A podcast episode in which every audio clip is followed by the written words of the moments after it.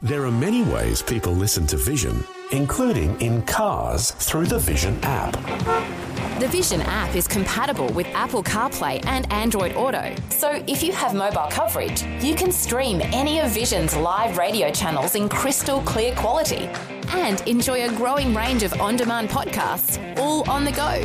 There are other ways to connect your phone to your vehicle speakers too. You can see detailed instructions when you Google ways to listen to Vision. However and wherever you listen to Vision, you can be sure that the announcers, programs, and music will help you look to God daily. Audio on demand from Vision Christian Media. Want to win in life's challenges? To know the will of God and have more passion for Him? Practical help right now with Tak Bhana and Running with Fire. This week I'm talking about crisis miracles. And my point here is sometimes when we're in the darkest place, like we've been in Auckland, we've been uh, had, had our share of lockdown, level four, level three, and all the rest of it, isolation, people in MIQ, all that kind of stuff. But it's sometimes in the darkest hours of crisis, God works some of the greatest miracles, and we see that all throughout Scripture. And I also believe that through crisis and times of great difficulty, God is shaping you and me, and even His church for destiny. So we are more equipped to reach a lost world, to bring transformation. And may the darkness of this hour for you and me, for the church, bring forth the greatness that is resident within all of us. The church is called to be the most powerful organization in the world. We do have the answers that the world needs. Jesus is the answer. Aimee Semple McPherson, some of you may have heard of her, missionary to China. Her husband died and she had to care for a new new baby. She got married but let go of the call of God on her life. It was a dark time. She went to a meeting and had a supernatural encounter with God. Some say that for the next 15 years, her supernatural ministry surpassed anything since the days of the apostles. One moment with God.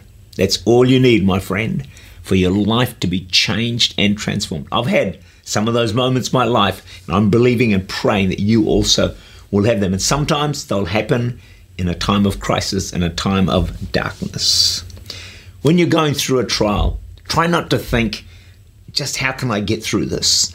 It's easy to think, that's all we think, God, get me through it, get me, get me out of here, get me out of here now, get me out of here yesterday. But can I suggest, yeah, keep believing for that. We all believe for that. But let God do a great work in you. Let Him prepare you for the future that He has for your life. Take time to assess where are you at? What are your priorities? Are you doing the things you should be doing? You know, some of the great miracles or wonderful things that God can do when we're in a crisis or a lockdown is we can develop rich habits like time with God. That's a good habit. How about better time with our family and our relationships there? Um, exercise. Hello. Come on. That's a rich habit. What about healthy eating? A bit less at McDonald's and uh, and Burger King and all the rest of them, and eat some nice healthy fish. It's something that I try and do on a regular basis when I can. But you want to be able to say at the end of your crisis, at the end of your trial, you want to be able to say, "My life was changed for the better." Don't miss that because that's what God does want to do in your life and mine. Do you know Christianity starts at home? You've heard it said before, but it really does, doesn't it? And sometimes when we're in a, a, crisis or we're in a shutdown situation, we're forced to, you know, as families to to be together more, more time with our children, even to have church at home online and parents have to take a greater responsibility for training their kids up in the ways of the Lord. So some of these are good things that can happen as a result of uh, a lockdown situation.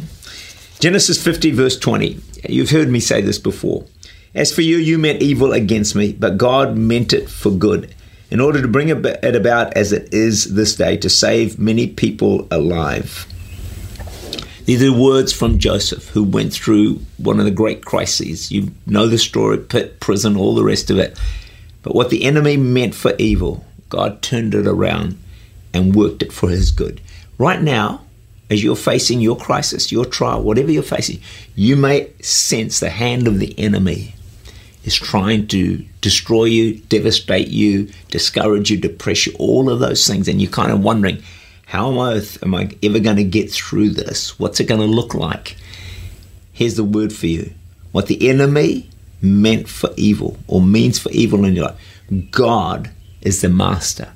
He can turn it around and work it for unbelievable good in your life. Would you grab a hold of that thought as we wrap it up for today? That no matter what you're facing, no matter how awful it may look, God can work it for good. Romans 8:28.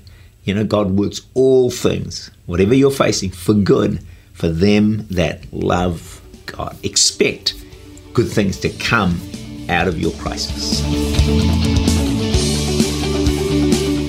Tak Bhana is the Senior Pastor of Church Unlimited in Auckland, New Zealand.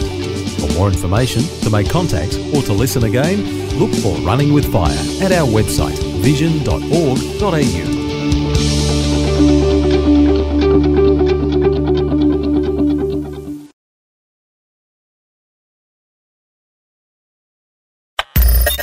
Thanks for taking time to listen to this audio on demand from Vision Christian Media.